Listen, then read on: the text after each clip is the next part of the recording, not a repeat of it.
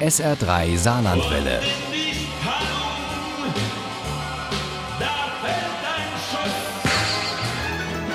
Der Krimi-Tipp.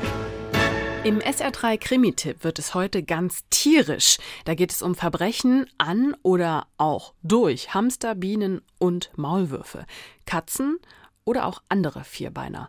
Und zwar in der Kurzkrimisammlung Hunde, die bellen, morden nicht. Uli Wagner hat sie mit Vergnügen gelesen und stellt sie nun vor. In dieser Anthologie wird die Welt ein bisschen auf den Kopf gestellt. Wir sehen und erleben alles aus der Tierperspektive. Und wir erfahren natürlich auch, wie Haus- oder Nutztiere und auch Exoten uns erleben.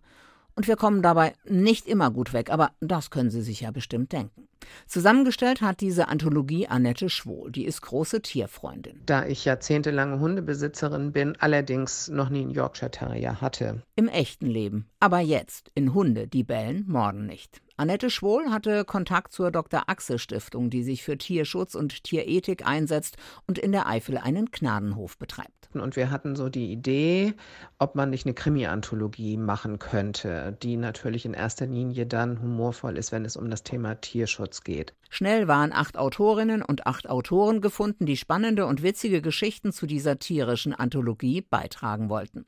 Annette Schwohl, die Herausgeberin, hatte eine Liste mit Tieren erstellt, aus der die sich eins aussuchen konnten. Viele haben aber auch selbst was geliefert. Und das zu lesen hat großen Spaß gemacht, erzählt Annette Schwohl im SR3-Interview. Der Mix der Geschichten auch die Größe der Tiere vom Tiger bis hin zur Mücke. Da gibt es zum Beispiel den trojanischen Tiger, den Marder, den Kurzkrimi über die Rache, die süß wie Honig ist.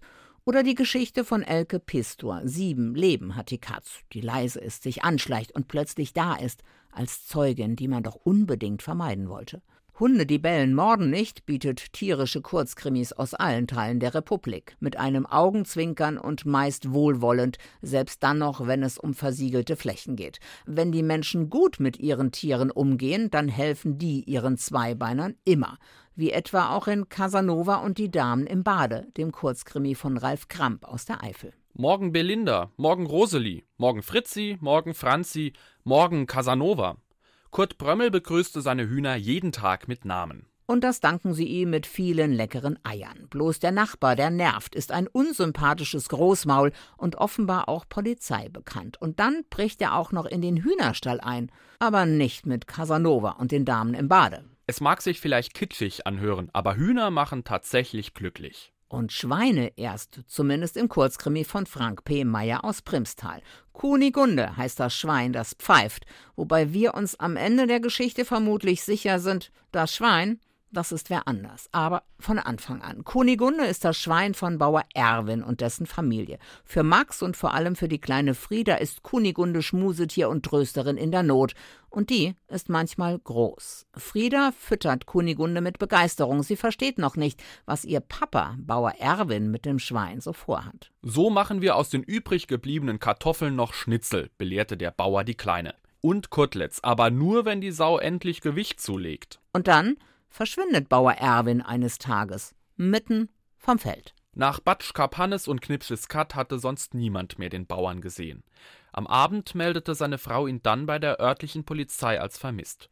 In dieser Anthologie gibt es Bienen, die stechen, Hamster, die nagen und Hunde, die bellen, aber eben auch Schweine, die pfeifen und manch anderes, das die Welt einfach mal auf den Kopf stellt. Hunde, die bellen, morden nicht, lässt uns alles durch die tierische Brille sehen. Und da kommt Erstaunliches bei raus, selbst dann, wenn es dabei Tote gibt. Das ist witzig, spannend und sehr unterhaltsam.